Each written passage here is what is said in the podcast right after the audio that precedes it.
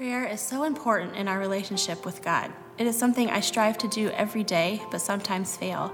I think we can all relate to this. We know prayer is important, but we let the everyday tasks consume us, and our prayer life can fall to the wayside. In James 5 13 through 20, James tells us that we should pray when we are in trouble or sick, sing praises when we are happy. We should pray earnestly like Elijah. Elijah had so much faith in his prayer when he asked for the rain to stop and God answered. It didn't rain for three and a half years until Elijah prayed for rain again. As a mom, one of the main prayers I have for my children is that they know and love God and accept Jesus as their Savior. With my oldest son, Mason, I have prayed that prayer for many years and was starting to wonder if it was doing any good. He started showing interest when he was eight, but after attending Joining God's Family and talking with him, he still wasn't sure. He still had questions, so I just kept praying for him to find the answers he needed. Over the past few years, I can see how God worked in our lives to give Mason what he needed. We moved to the Bedford area, started attending the Bedford campus. Mason got involved with the youth group, and one night, after picking him up, he said, Mom, I'm ready to be baptized. What a great thing to hear your child say. On March 17th, I was able to see God answer my prayer, and Mason was baptized. Seeing this answered prayer reassures my faith in God and His ability to answer my prayers. Having faith in our prayers and believing that God will answer them is critical for our prayer life, even if the answer takes longer than we want it to. Good morning. Thanks for worshiping with us here today. Um, today, we're wrapping up our series, Relevant Faith, in which we've been going through the book of James. And so today, I want to dive straight into the word, okay? Um, and since we're wrapping up, obviously, we're in the very last section of James. And so it's James chapter 5, verses 13, 13 through 20. I'm going to read it real quick. It says, Is anyone among you in trouble? Let them pray. Is anyone happy? Let them sing songs of praise. Is anyone among you sick? Let them call on the elders of the church to pray over them and anoint them with oil in the name of the Lord. And the prayer offered in faith will make the sick person well. The Lord will raise them up. If they have sinned, they will be forgiven. Therefore, confess your sins to each other and pray for each other so that you may be healed. The prayer of a righteous person is powerful and effective. Elijah was a human being just as we are. He prayed earnestly that it would not rain, and it did not rain on the land for three and a half years. Again, he prayed, and the heavens gave rain, and the earth produced its crops. My brothers and sisters, if one of you should wander from the tr- truth, and someone should bring that person back, remember this whoever turns a sinner from the error of their way will save them from death and cover over a multitude of sins. Okay, like the video said, and obviously after reading the passage, this is about prayer. Okay, this is about prayer and the power of prayer and how God intends for prayer to influence and transform every area of our life. And so, we're going to talk about prayer here this morning, but I figured we should probably pray first. So I'm going to pray for us real quick and then we'll jump in.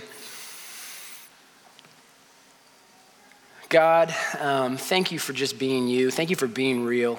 Without the hope of you, I can't imagine this world. Lord, we're talking about prayer today. Prayer is communication with you. And Father, I do not have authority to speak on your behalf. And so the bottom line is we need you to enter this place. We need your spirit that transcends our knowledge. We need it to come in here. God, open our hearts, open our minds, open our ears.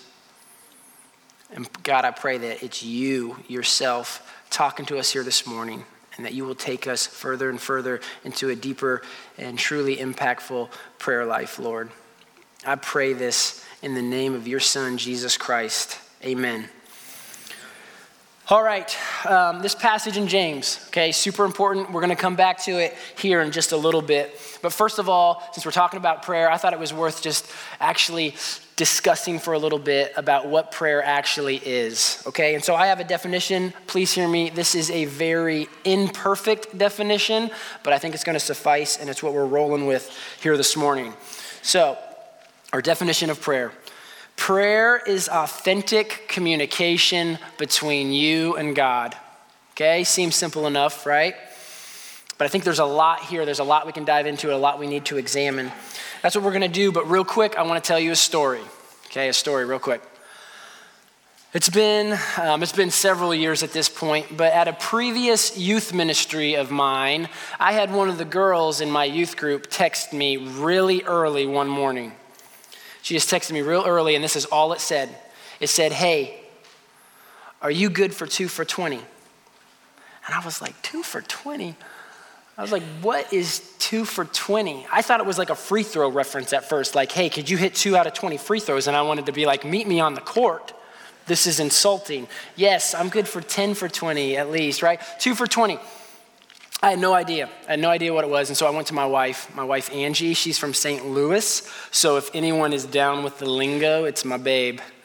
And so I went up to my wife and I said, Hey, do you know what two for 20 means? And she was like, uh, Appetizer at Buffalo's? I don't know she had never heard of it. And so at that point, I'm like, uh oh, something's not right. Something's rubbing me the wrong way. I can tell something's up. And so my wife and I, we Google two for 20. And um, in the context of our situation, two for 20 stood for two grams of marijuana for 20 bucks. So I know I said marijuana in church, but you're allowed to laugh, all the other services. So there I am a youth minister with one of the kids in my youth group hitting me up for weed. All right? Once again, you can laugh. So, what am I supposed to do? Well, I'll tell you what I did. I did what any partially mature, self respecting, mid 20 something year old youth minister would do. I played along. I played along. I got my phone out and I, I texted her back and I said, uh, Oh, yeah, two for 20. Yeah, sure, I got you. I can, I can hook you up. Uh, I said, but we got to be discreet about this. I said, could you meet me in Fort Wayne in like four hours? And the crazy thing is, she actually drove to Fort Wayne. I'm just kidding. I'm kidding. The last part's a lie. She didn't actually drive to Fort Wayne. But the rest of the story is true, okay? This girl, she really did try to hit me up for weed. And the funny thing about that story was I, I honestly did continue in that conversation. I played along for what felt like forever. And I kept talking to her. And it got to the point where I eventually said something. And I texted her and I said, Hey, do you seriously still not realize who you're talking to? And she was like, Oh my goodness, Ben. she was like, I'm so sorry, it was an accident. I was like, Yeah, nice try. So, you're gonna be at church Sunday? And she was like, Yeah. I said, We're gonna talk. You realize that, right? And she's like, Yeah. I said, I love you. She's like, I love you too.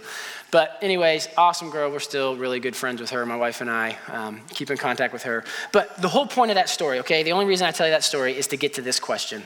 Okay, I wanna ask you guys this question Have you ever had a conversation or been in a conversation where it turns out you're not actually talking to who you thought you were. To who you thought you were. This, um, the reason I asked that question first, because when it comes to prayer, in my opinion, this should be our utmost concern.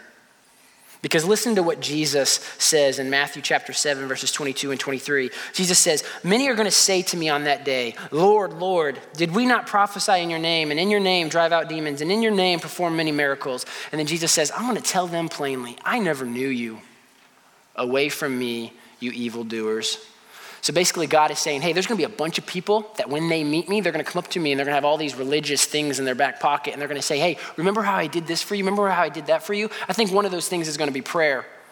We're going to say, oh, hey, Jesus, yeah, hey, you remember how I used to pray to you a little bit? Remember? And he's going to be like, no. No, I don't, honestly. He's going to be like, I remember when you prayed to who you wanted me to be. I remember when you prayed to who you thought I should be, but you never actually talked to me. And I think that is probably, as we look at prayer, that's the number one thing. Because if God isn't on the other end of the line, we can call it prayer all we want. It's not actually prayer. So let's go back to our definition. Prayer is authentic communication between you and God. And if we're going to grow in our prayer lives, let's look at this idea of God, this concept of God. And just as a little side note, always start with God. Okay? Always start with God.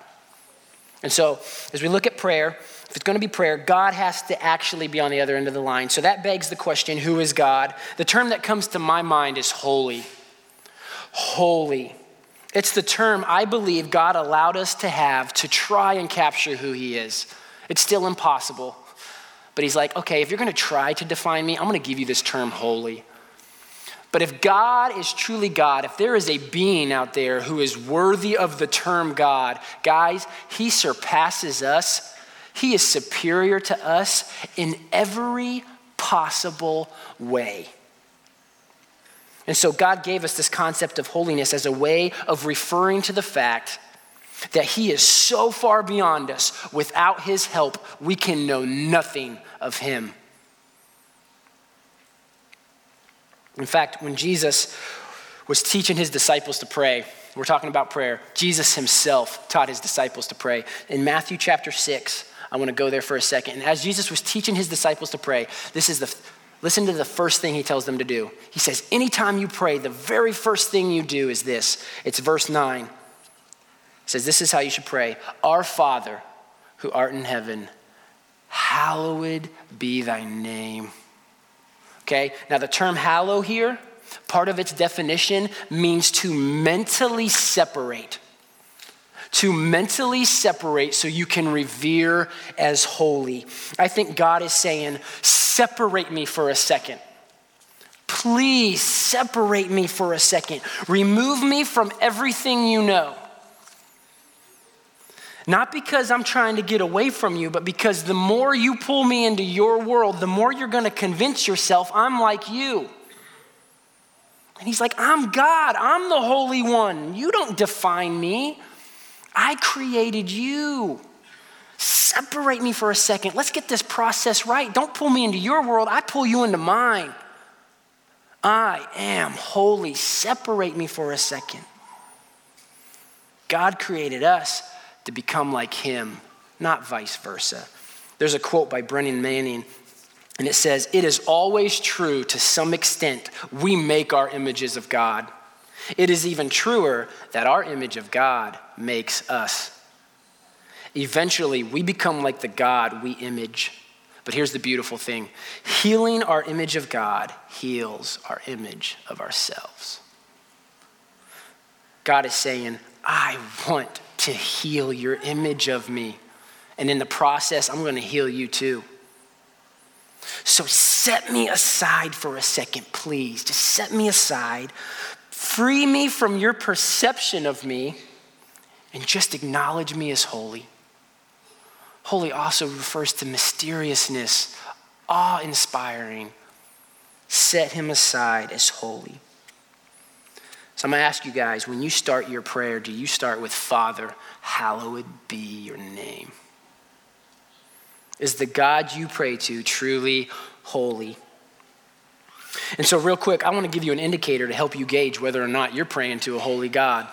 All right, and here's the indicator. God gives it to us himself. It's in 1 Peter chapter 1 verses 15 and 16. God says, "Just as he who called you is holy, so you be holy in all you do, for it is written, be holy because I am holy. Are you praying to a holy God? A good way to measure that is are you becoming holier yourself? A real, a real good buddy of mine, one of my best friends, he was preaching at a church camp a long time ago. He was preaching at church camp to a bunch of middle schoolers, and I went to hear him just to support him because he was one of my buddies. It was at the end of the week of camp, right? And it was at night around kind of the, the end of the service, you know, campfire thing, okay? And it's beautiful. I mean, stars, oh, black. The camp did an awesome job. The fire was huge, all right? The spirit was present. Okay, my buddy, he's talking to these middle schoolers, and he references the fact that in the Old Testament, God's holiness is referred to as a consuming fire multiple times. All right, God's holiness is referred to as a consuming fire multiple times. So, my buddy, as he's talking to these middle schoolers, he pulls out a marshmallow and he says, Hey, middle schoolers, this is you. You're the marshmallow. He's like, This fire, once again, it was an awesome fire. Huge fire. He's like, This fire, this is God's holiness. Watch what happens. And he threw the marshmallow into the holy or into the fire. And what happened? Obviously, within seconds, that marshmallow dissipated. It didn't disappear, changed form, it conformed to the fire. You throw anything in a fire, and in time, it conforms to the fire. So the point is if God's holiness is like a fire, if it's a consuming fire, if you truly know Him, if that's who you're communicating with, you're going to become holier yourself. Are you becoming holier? That's a good gauge for discovering who you're actually praying to. Okay, now up to this point, we've only looked at one side of the equation. All right, remember, prayer is authentic communication between you and God. We looked at God first because you always start with God. Now we have to look at the you part of the equation. And just like God has to be God for prayer to be real, you have to actually be you for prayer to be real. You have to be you. I have a question I want to ask you guys. Do you think, do you think God ever goes to talk to us and we're not actually on the other end of the line? We're not actually there. But here's the thing it's not because God's stupid. Remember, God is holy. Separate him. It's not because God is stupid and doesn't know who he's trying to talk to, it's because we don't like who we are. We refuse to face who we are. I believe personally that God's voice is honestly, lovingly very loud in a lot of people's lives, but they can't hear it because they refuse to tap in to where they're really at. I mean, it's sad, but look at our world. I mean, look at depression, look at suicide. The bottom line is a lot of people don't like themselves. Honestly, a lot of people hate themselves. I'm not gonna lie. I've hated myself numerous times. And we, we hate ourselves. And so, in an effort to compensate, right, or an effort to heal, healing isn't bad. God wants healing for you. But when we're in control of the healing, what happens? We start creating all these false identities, right? We create these masks, we hide behind these facades, these false identities. And we'll have them around the people we're closest with, even our own family. We're not really who we are. God is holy. He will not be deceived. He wants to communicate with the real version of you. He's probably like, You guys are wearing me out having to work through all these false perceptions. You're not fooling him. One, if you look at the ministry of Jesus, this is one of the reasons I know Jesus Christ is God okay? This is one of the reasons I know. Because if you study his life, open the Bible, read the Gospels, read about the life of Jesus, you study his life, in virtually all of his interaction with people, he never plays games. I hate it when it works out personally for me, but I love it because I know he's God. He never plays games. He's never deceived by the fake version of anyone. He always spoke with authority straight to the heart of the person. In John chapter 4, Jesus, he crosses paths with a woman. And in the midst of their conversation, he's just talking to her. And kind of honestly, out of nowhere, he says, Hey, look, I know you've been married five times. And I know the man you're with now isn't your husband. And she's like, What? How's he? And she tries real quick to regain control of the conversation. In fact, it's kind of funny. She actually makes the conversation spiritual. She tries to turn it religious, right? She's trying to get religious and spiritual with Jesus. And he's like, uh uh-uh, uh nice try, nice try. And he pulls her back in. And she's like, wait, only God could have that information. And he said, exactly. Exactly. I'm God. I love you. I talk to the real you. So, you have free will. You can keep Jesus out if you want. But if you were to let your guard down and let Jesus in, what area of your life would he head directly towards? So, as we've been talking, prayer, for prayer to be prayer, God has to be God. What makes God God is holy. He is holy. But for prayer to be prayer, we have to actually be ourselves. What do we need to be ourselves?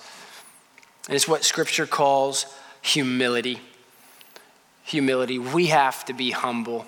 Okay, so what is humility? Here comes another very imperfect definition Okay, but once again, I think it'll suffice. Humility is a pure desire and effort to discover who we actually are before God. It's being honest with ourselves about who we've become. There's a verse, it's not going to be on the screen, okay? So please listen because this verse is so powerful.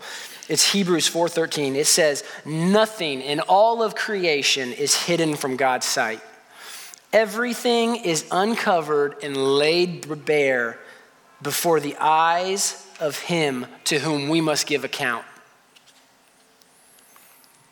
Nothing is hidden from God. In his presence, everything is going to be laid bare. So, humility, I believe, is when by our own free will we ask him to do that now, here on earth while we still can choose it. Otherwise, it's going to happen, but it's going to happen under His free will when we don't necessarily have the choice. Humility, we need humility to seek out who we really are. And that's where true communication with God takes place. James 4:10 says, "Humble yourselves before the Lord. Humble yourselves before God, and he will lift you up." Second Chronicles 7:14, one of my favorite. It, God says, "Hey, if my people who are called by my name will humble themselves and pray and seek my face and turn from their wicked ways, I will hear them from heaven, and I will forgive their sin and I will heal their land." So now, hopefully, we have a decent definition of prayer. Okay, prayer is authentic communication between you and God. But remember, God has to be God, therefore, He has to be holy. You have to be you, and that means you have to be humble. But when those two things come together, when that happens, I think that's when the real authentic communication starts taking place. And that's why I want to go back to James now, because I think James gives us a couple things that help us examine what that real communication looks like. So we're going to go back to James as we close out, okay? So, James, the first thing is this real prayer, authentic prayer, is going to be concerned with God's presence. Okay, you're truly, you truly got that holy God on the other end of the line, and it's really you. You're going to care about God's presence. Look at verse 3. It says, If you're in trouble, pray. It says, If you're happy, sing songs of praise, which is another form of prayer. It's another way of communicating with God. Now, notice it doesn't give specific solutions for the problem, okay? It doesn't give you a blueprint on how to recreate happiness. And that's because the actual experience in and of itself isn't what matters. It's saying, hey, if times are good, times are bad, who cares? Do you want God with you? Does God's presence trump the experience you think you want, or the experience you're trying to create, the outcome you think you want? Is being in God's presence more important to you than the situation or outcome you want to experience? As I was preparing for this this week, a song came on the radio. I have never heard this song before. I have no idea who wrote it. I have no idea how old it is. I just thought it was a God thing because here's the chorus. It says, Help me want the healer more than the healing. Help me want the Savior more than the saving. Help me want the giver more than the giving. Oh, help me want you, Jesus, more than anything. If your prayer is authentically taking place, you're going to be concerned with God's presence. Okay, the second thing is this prayer is concerned with God's restoration. All right, in verses 14 through 16, it refers to praying when you're sick. It says, Pray when you're sick it says, pray when you sin, confess your sins to each other, and pray together. Now, what is sin and sickness? Sin and sickness, it's death, it's the beginning phases of death. Sin and sickness destroy. And if mankind, if we were left to our own devices, we would have to live in the hopelessness of this slow death process. But God says, uh uh-uh. uh no, pray to me. If you truly have this holy God on the other end of the line, He is about restoration. He wants to heal, He wants to forgive, He wants to get rid, He wants to clean, He wants to make good. Are you truly praying to a holy If our communication is authentic, we will care about restoration. Is there restoration evident in your prayer life? And the last thing is this true prayer is concerned with God's people. If we look at the very last section of James, it's verses 17 through 20. I'm going to read the last two verses because I think it's self explanatory. Verses 19 and 20 says, My brothers and sisters, if one of you should wander from the truth and someone should bring that person back, remember this whoever turns a sinner from the error of their ways will save them from death and cover over a multitude of sins. I think it's pretty evident God cares about his people, his people, not your people. This includes your worst enemy. God wants everyone to be a part of his family. He cares about his people. Is that reflected in your prayer life? Because if you're truly talking to Him, if He's pulling you into His holiness, you're becoming like Him. You want that for everyone. This passage also references the story of Elijah, okay, and how Elijah prayed, and because of his prayer life, God used his prayer life to withhold rain for over three years okay? And that seems pretty awesome. And I think it's real easy to think, oh, that's the powerful prayer life, right? If I could be, if I could have a prayer life like Elijah, I could stop rain. Okay, and we think that's the actual miracle, but I don't think so because that's referencing something that happened in the Old Testament, and it happens in 1 Kings chapter 18. And basically, God used Elijah's prayer life to create this moment that's about to unfold. It wasn't about actually the power to stop rain. It was about why did he want to stop the rain? And we don't have time to jump into this whole story, but in my opinion, it builds to verse 21. The apex of this story is verse 21. So I want to read that to you real quick. It says, Elijah went before the people and he said, How long are you going to waver between two opinions? If the Lord is God, follow him. If Baal is God, follow him. And you can insert whatever you need to for Baal. What are the gods of our world, our nation? There's a lot of them. You insert whatever you need. But are you wavering? Are you wavering? God loves his people. He didn't give Elijah the ability to withhold rain because it'd be cool. He says, I need to get through to my people. Pray for rain to stop. I'm going to create a moment where you challenge them challenge them to choose me and to stop settling for these stupid, oh, meaningless, worthless idols. So, in your prayer life, do you pray for opportunities to bring people to Christ? Does your prayer life show that you are concerned about people? I want to kind of end with this passage about Elijah in mind. Okay? And I kind of want to ask you the same thing Elijah asked God's people? Are you wavering between two opinions? Do you need to choose God? If so, do it now with your church family. We love you.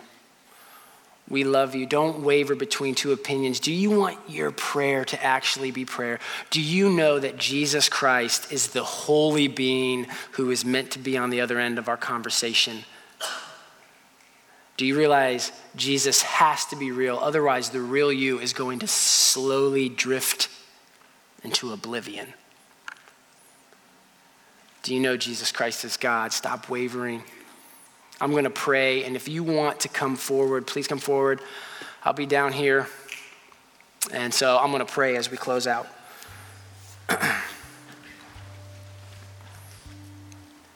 God, you are good. That's what makes you God. And Lord, we need you. Oh, how we need you. God, we try to talk about holiness today. And like I said at the beginning, I have no authority to speak to the things that define you. But God, holiness is key to everything. But we can't touch it, we can't create it, we can't find it. You have to show us. And so, God, please take every heart and soul in this room and reveal to them just a little further portion of your holiness. Remind them that you are real, but then also, Holy Spirit, get in our spirits, give us the strength to respond because we have to choose. we waver. Oh God, all of us waver. We waver and waver and waver. Help us choose you. And you will heal our land. God, I pray this in the name of your Son, Jesus Christ. Amen.